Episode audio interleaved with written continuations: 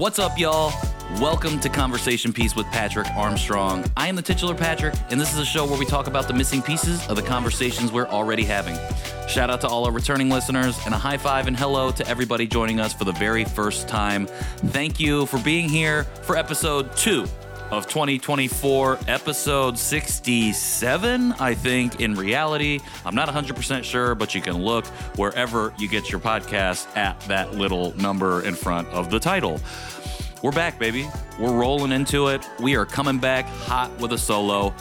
And after the love that we got from our previous episode and talking about the inherent discomfort of not only the act of adoption, but that inherent discomfort, meaning we should be uncomfortable in our conversations around adoption. I wanted to talk a little bit today about my specific journey and three moments that I really come back to a lot. I've talked a lot about them on the John Chi show. I've written a lot about them on my social media accounts. And I wanted to dive into those today because I don't really think I've talked about them on this show. And I think they provide even more context, not only to myself and my own life, but to this broader conversation around the discomfort of adoption in the adoptee experience. So that's what we're going to do today. Um, I just want to say shout out to everybody that's here and everybody that's been joining and, and showing up on the social media clips and sharing and commenting and just being a part of this community. It really means a lot. Um, we've got a lot of incredible things coming up. Uh, some really amazing guests over the next few weeks leading into February. Got some really amazing guests lined up for February. And we are at this moment three weeks away from the birth of Emily and I's first child. So, I've been doing a lot of work in January to try and get ready for that moment so that way we can continue to roll out content and episodes and conversations all throughout February when I'll be taking a little bit of a break to adjust to parenthood, adjust to that hashtag dad life. And I, yeah, I don't know. It's just like there's a lot of stuff going on right now. And I'm just excited to be able to sit back down here, have this conversation, talk about some things that I've done a lot of reflection on over the past few years, um, especially over the last year and a half, and especially, especially over the last six months as I've been going through this therapy journey. And yeah, it's exciting. So, like I said, you know, I want to talk about some key moments from my journey as an adoptee and as an Asian American. Um, I do want to caveat these are only three of many different moments in my life that I can come back to.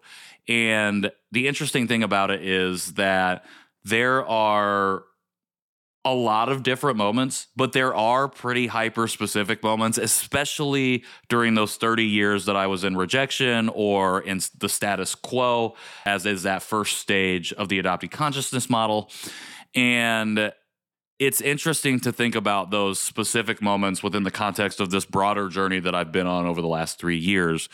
And I hopefully you'll see after this at the end of this episode how those things should make this conversation uncomfortable a little bit. I've become comfortable talking about this discomfort within my own life, but for all adoptees and the ways that they go about sharing their stories and knowing that none of these events that I share today are going to be exactly the same as anybody else's events in their own lives. But knowing that we have some of these key moments that we can draw back on, especially post coming to consciousness, where we can really reflect on that period of status quo and start to connect the dots a little bit in terms of why we might have been in that position for so long and really getting into the minutia and specifics of our own lives as opposed to just talking generally about oh I was in this phase and then I came out of that phase.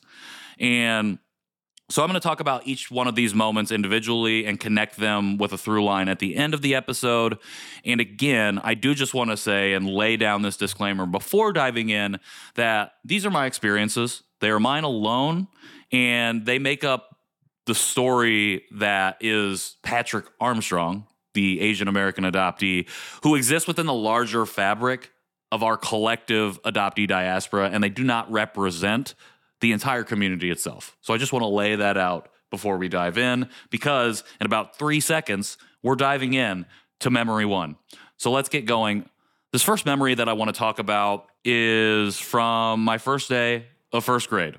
I walked into the school gymnasium, didn't have many friends. I went to kindergarten at the same school, but I would say the friendship connection that I had with the with my peers, with my classmates, didn't really develop until second grade.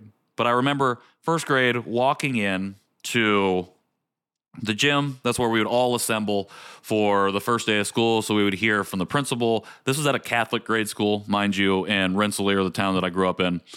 And we would all sit on the bleachers, listen to whatever spiel was had to be spelt, and then go to our respective classes, continue on with the year. And I walk in, I'm by myself. I, again, no friends or really relationships to speak of in this particular building with this particular group of people.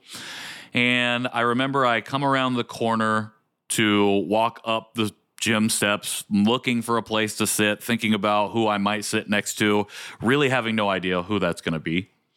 And a kid walks up to me and instantly pull their eyes back and say, How do you see out of those things? And thinking about it now, I, I, laugh, even though it's not funny. Um, I remember just being so shocked that I just had no, I don't think I had any reaction, no visible reaction on my face. I don't think I got emotional at all. They said that. How do you, how can you see out of those things?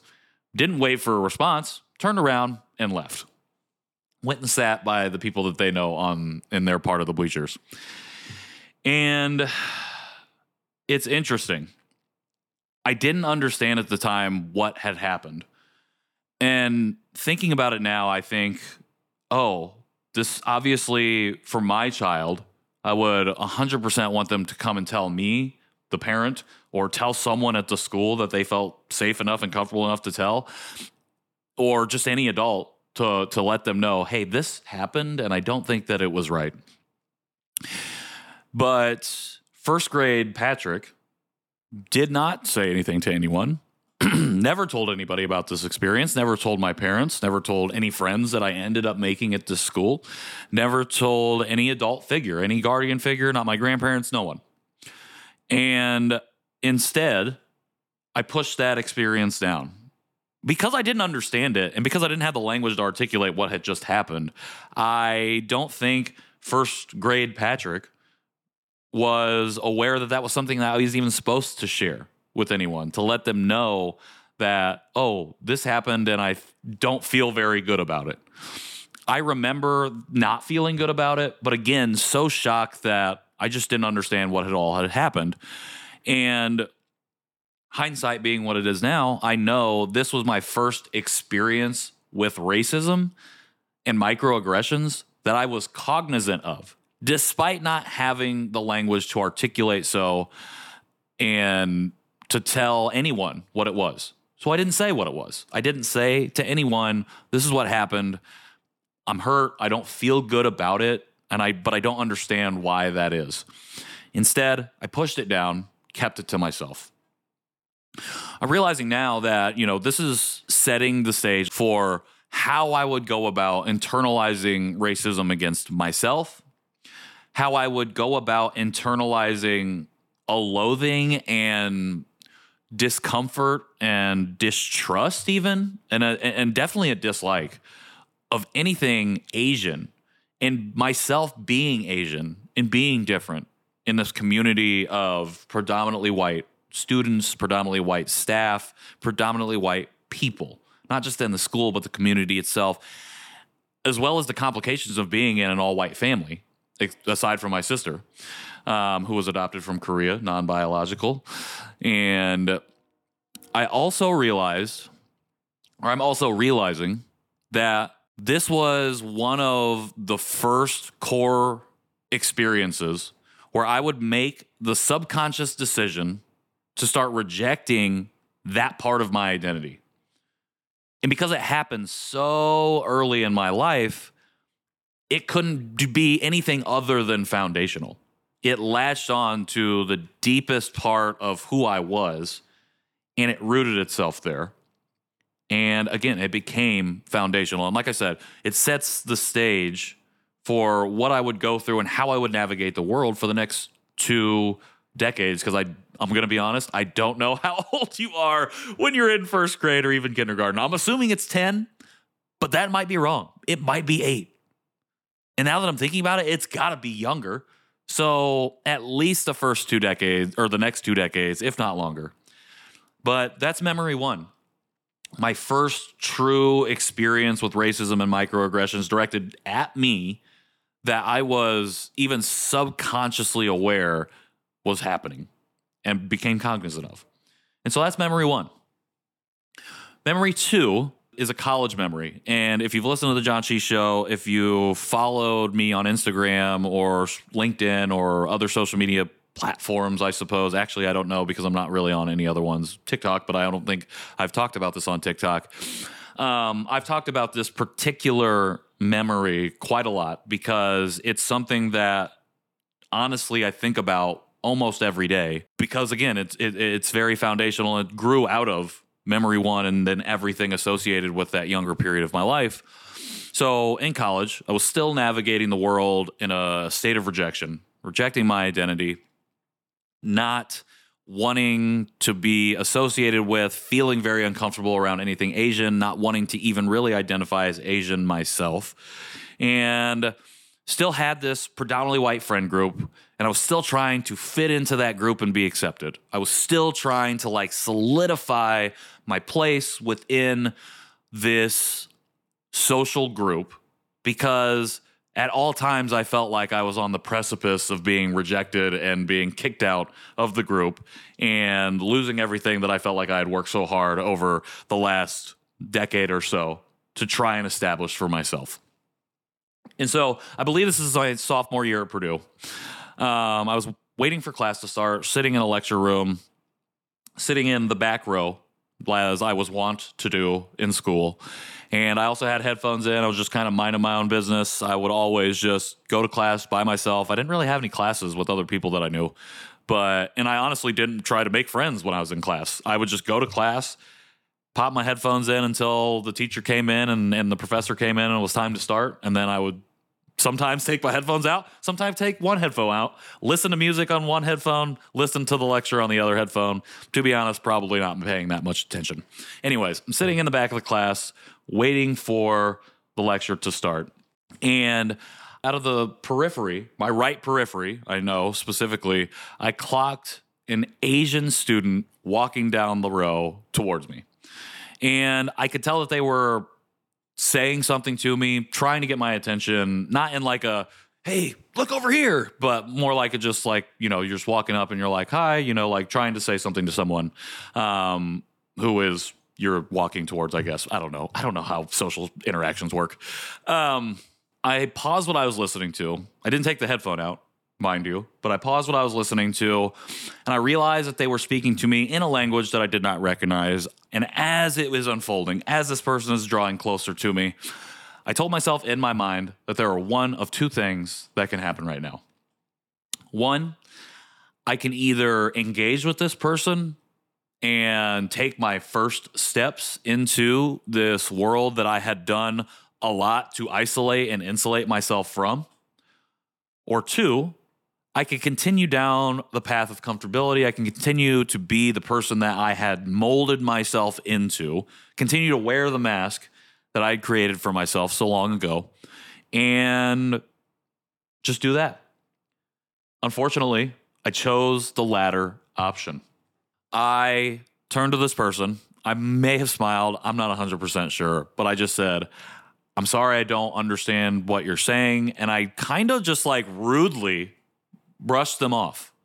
I was just like, I'm sorry, I, I, I don't know. And I just looked away. And that student ended up turning around, walking out of the row. And I have no idea because I was not paying attention anymore. I didn't look after them, I didn't look where they went. And to be honest, at that time, I didn't care. I was glad to get out of that situation. So that sucked. I don't feel good about myself because of that. I did not think about that interaction until I came to consciousness.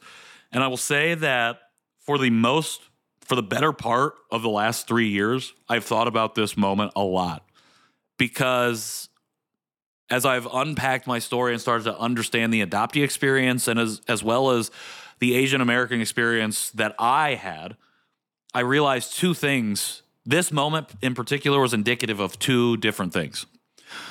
The first thing was that the rejection of my identity as an Asian and an Asian American and the internalized whiteness and comfortability around and within whiteness that I had built up over the first 20 years of my life was causing me a lot of self harm and like harming of myself because it was keeping me isolated from my ethnic and racial communities that I really, really needed at that time, but didn't know that I needed. Again, even 10, 15 years on, I didn't have the language to articulate what it was that I needed. I didn't even have the language to articulate the discomfort that I felt and why I felt it.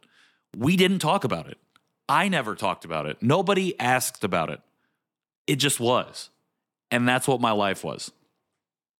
The second thing was the flip side of that particular coin was that the rejection of my own identity and the internalization of whiteness, white supremacy culture, and the comfortability within that space was actively causing harm to other people, particularly within the Asian and Asian American diasporas and people that I might interact with on a daily basis, particularly at Purdue.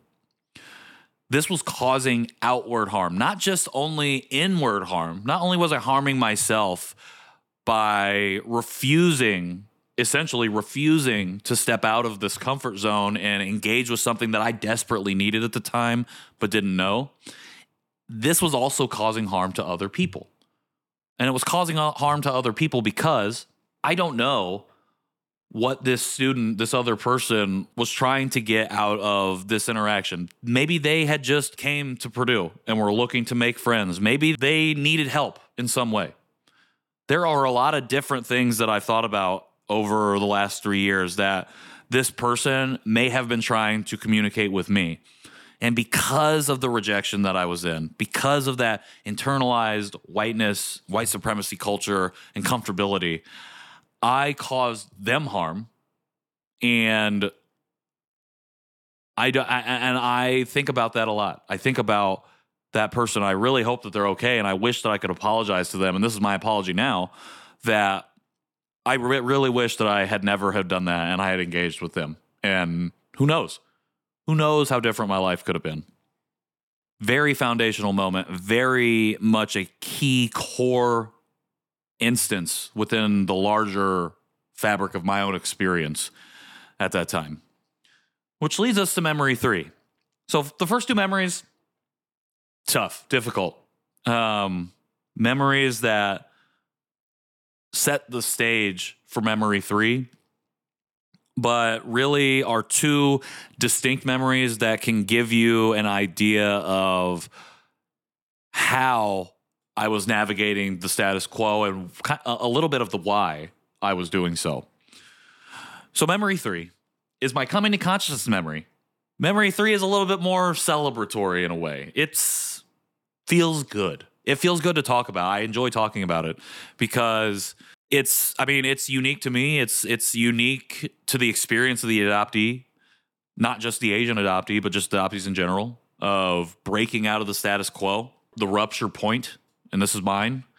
Um, and you know, it's something I think is impactful for folks to talk about. When I heard other, when I came to consciousness, I learned a lot from other people and their moments of coming to consciousness or what I was calling at that time coming out of the fog. Um, but before I jump too far ahead into that, let me talk about this memory three, this coming to consciousness memory. So in June of 2020, I was still navigating the world in a similar way to memory one, memory two was still very comfortable in whiteness, very comfortable in my own friend group, very comfortable in being uncomfortable around be what it mean to be Asian. And I didn't want, I, I was just so uncomfortable with it. I didn't want to engage. I, there was no reason for me to do so in, in my mind.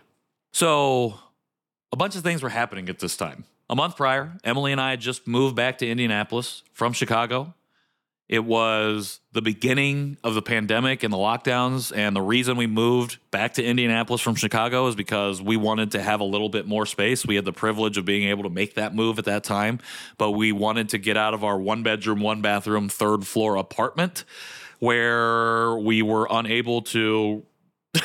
I mean, it's, it's silly now because we should have just been like holed up and insulated. But we felt like if we were going to be isolated in this way, in the way that we had to be, you know, to protect not only ourselves but others, particularly in our family, we wanted to have a little bit more space. And so we were able to find that in Indianapolis. So we made the move in in May.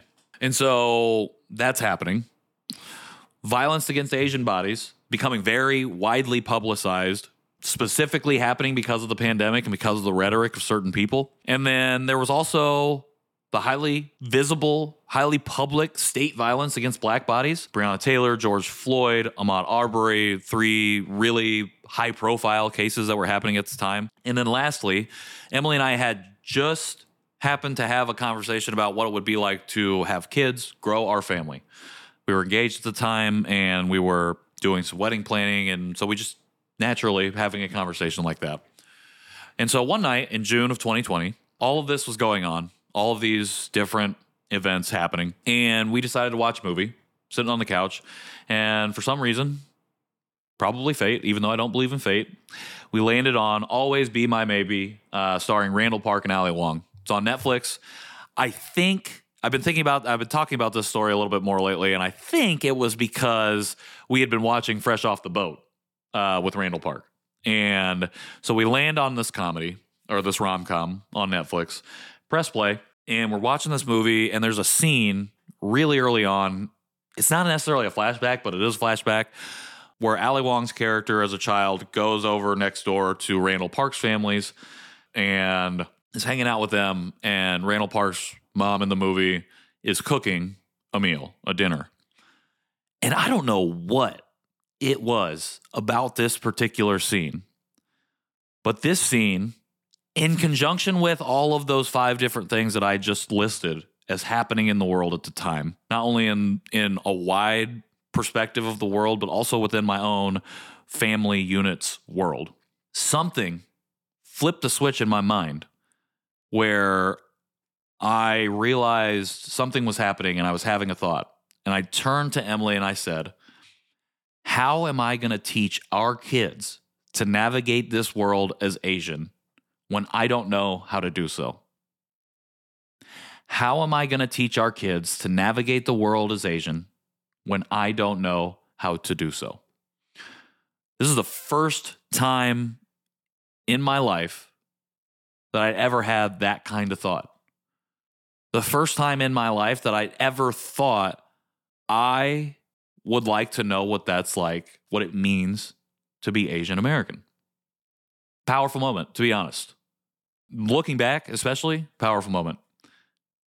At that time, I didn't realize how powerful it was and that it would be. I didn't realize at that time the course of my life was completely changing, that I had just launched into a new trajectory to do something different to end up having this conversation with you right now. The very next day, I was at home because the pandemic and we're locked down. And I get on my podcast app and I type in Asian American. I come across multiple podcasts dealing with that experience, and I happen to select one called Dear Asian Americans, and the rest is history. Um, ongoing history, might I add.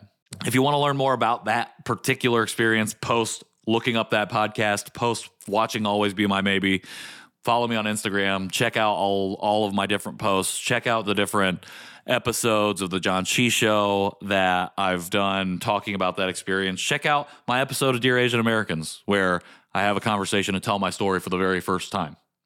Um, just check that out. I'm not going to get into it today, but that's memory three. Memory three was the moment my life changed completely, but for the better.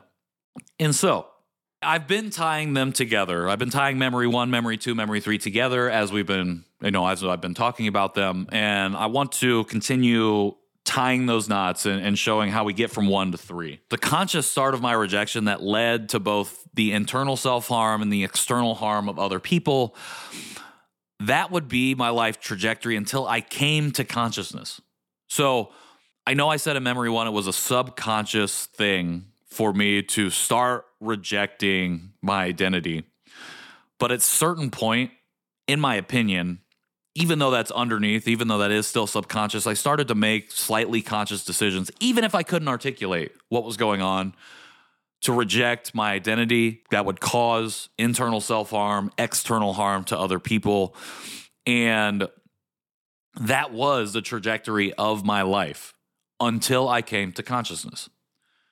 And it wouldn't be until I came to consciousness that I would actually reflect on memories like memory two and memory one and any of the other memories that are similar to that. It wouldn't be until consciousness, until I had my rupture moment, that I would actually start to reflect on my own experience, start to ask questions, start to unpack that, start to want to feel uncomfortable about exploring those things within my own life in a way that I never had or never never even had the thought that I would do ever. Even 3 days prior to coming to consciousness, not in wasn't in my purview, wasn't in my trajectory.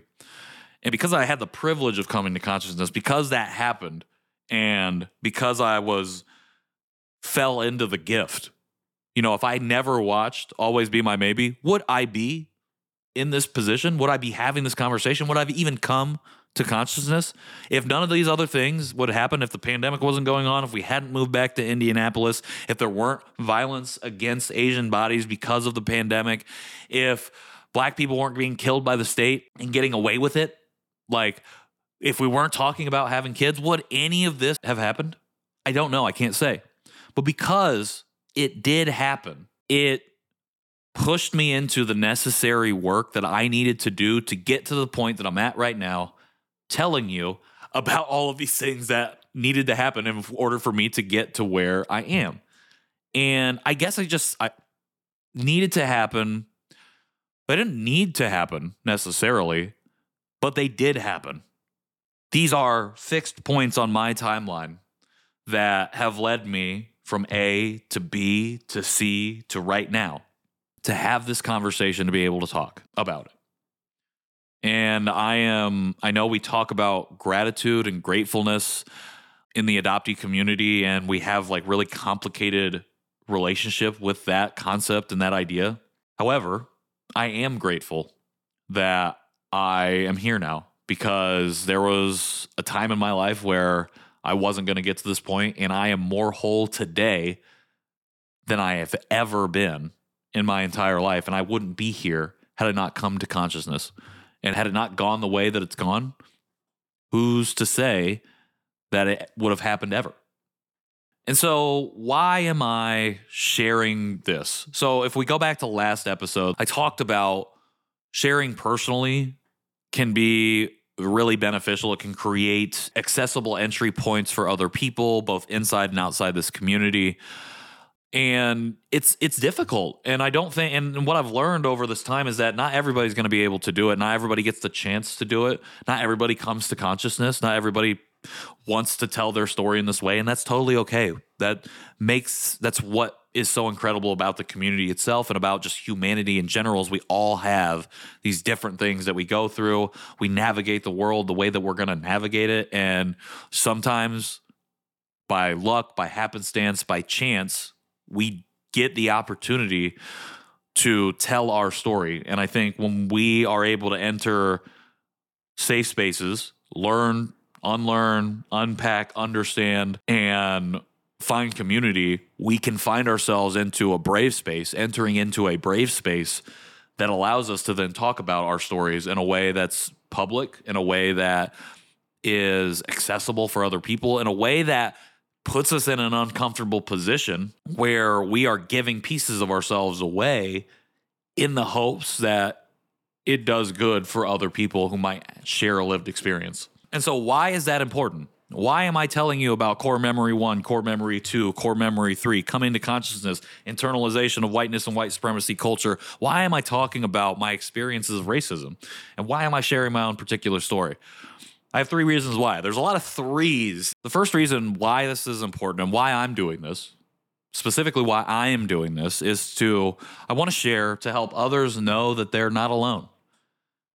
Every single person in this world, in this universe, has their own story, has their own experience. No two people are exactly alike even identical twins have their own experiences, their own thoughts, even if there is some sort of biological connection where things do become almost one to one exactly the same. I think I don't know the science. I probably shouldn't have said that, but I'm going to say it anyways because I want to emphasize the point that we're all different. That doesn't mean that we're alone. That doesn't mean we have to be isolated, that we have to navigate consciousness, that we have to be by ourselves as we venture on this path. Doesn't have to be that way. And it's and when people understand and, and realize that there's community out there, they can find their way out of that loneliness and know that they're not alone. And that's reason one. Reason two, I share to help people outside of this community adoptive parents, prospective adoptive parents, non adopted people in general these are the folks who say, I know so and so, they're adopted and they're just fine. I share to help those folks understand that there may be other things going on in that adoptee's life, and it's not as simple as just being angry, as just being ungrateful, as just being maladjusted. All three of those things, very common labels for adoptees who don't have or who share experiences that don't line up with the dominant narrative of adoption that don't line up with wholly positive experiences, that don't line up with complete gratitude at all times. That's the second reason that I share. The third reason that I share, I will obviously have these conversations with my kid, and I want to be able to talk to them about this. I also understand because of my own experience with my parents, there's a reality where these things are really hard to talk about. And it's not to say that I won't try to have those conversations and maybe these conversations that are recorded, that are written, that are available, publicly accessible, will be the entry point. I hope it's not. I hope that's not the reason. You know, I hope we're able to have those conversations before, but I am not, I don't want to be naive in the sense that our relationship will be the perfect one, the greatest father son relationship that you could possibly ever have, where we're open about everything and we talk about everything and we just understand each other completely. I don't want to have any qualms about that. I share in this way, and I share to let him know that eventually, you know, if we don't have that, he can find some of this well documented journey of mine. And maybe that's the entry point into it. And if that's the case, that's the case. Doing this has helped me find myself, as well as going to therapy, as well as a bunch of other things. And that person that I was before is not who I am now, and that I'm cap- I've been capable of change the whole time, and that I found it in myself. And I've talked about this uh, specifically regarding the John Chi show. The John Chi show is a record, a public record of this three years of my life from coming to consciousness to reclamation to self acceptance to self love. And then it's going to be parenthood. But it will always be i hope that it'll always be here. Please internet always be available now so that way i can keep this record this document just on the off chance that my child that my potential children can have if for whatever reason they need it. And we need it. And then it will always be there for everyone else. For you the adoptee or former foster youth who does feel alone, you're not alone. And for people outside of this community, adoptive parents, prospective adoptive parents, non adopted folks who have adoptees in their lives, to know that it's not as simple as our family was made. What is wrong with you? What is wrong with you? There might not be anything wrong. There probably isn't anything wrong with them. They just don't maybe have the language to articulate. They just don't maybe feel safe enough in whatever environment they find themselves in to have this conversation. And that happens. It happened to me. And luckily, I've found myself at a point where I can have this conversation now, where I can talk about this with my wife, with my parents, with people outside of my experience, my friends, in a way that validates everything that I had going on before and continues to push me forward in a way of growth, in a way of being comfortable with the discomfort of my own story and with the discomfort of the larger narrative, the larger fabric of society that we are a part of. And that's why I do this work. That's why I do the work that I do specifically and that I found myself in over the last three years. Oh, okay. Well, that, that's the episode. This is episode two of 2024, episode 60 something, 67, I think, 68. I don't know. It's one of those. Just check it out on the podcast app or on YouTube, whichever you are listening, watching, consuming this on. And thank you for being here. Um, thank you to everybody who supported me in this work and, and everything that we've been doing on Conversation Piece over the last year and change, everything that we've been doing on the John Cheese Show for the last three years, and everything that I've been doing over the last three years as well. Y'all make it worth it. Y'all have been incredible people, incredible friends and allies and community members. And it makes me excited to continue doing specifically this work on Conversation Piece, but the work on John Cheese Show and every other thing that we have coming up in 2024. It's a lot. I'm not going to lie to you. I'm not going to lie to you. It's a lot and it's fun. I'm excited. I'm going to have a kid soon. Whole lot of stuff going on. But that's what it is for this week. That's what it is for today. Just a reminder new episodes of the show drop every Tuesday and you can get them wherever you get your podcasts as well as on YouTube. If you want to support the show, please leave us a rating or a review on any of those platforms. You can also follow us on Instagram at Conversation Podpiece. You can follow me directly at Patrick in the World. And make sure you subscribe to our newsletter, Conversation Piece, the newsletter that drops every Monday. Paid newsletter subscribers also get exclusive access to our companion podcast, Conversation Notes. That drops every Wednesday. So, just to give you a timeline newsletter on Monday, Conversation Piece episodes on Tuesday, Conversation Notes episodes on Wednesday. Shout out to our paid subscriber community for helping me and supporting me and being able to do some of these other things with the newsletter. It's very exciting, very exciting stuff. I cannot wait to share with you the episodes we have coming up. Very, very exciting stuff that we have coming out. It's going to be fantastic. It's going to be a fun time. I cannot wait to share this with you. Until then, though, I am the titular Patrick, and this has been Conversation Piece. See you soon.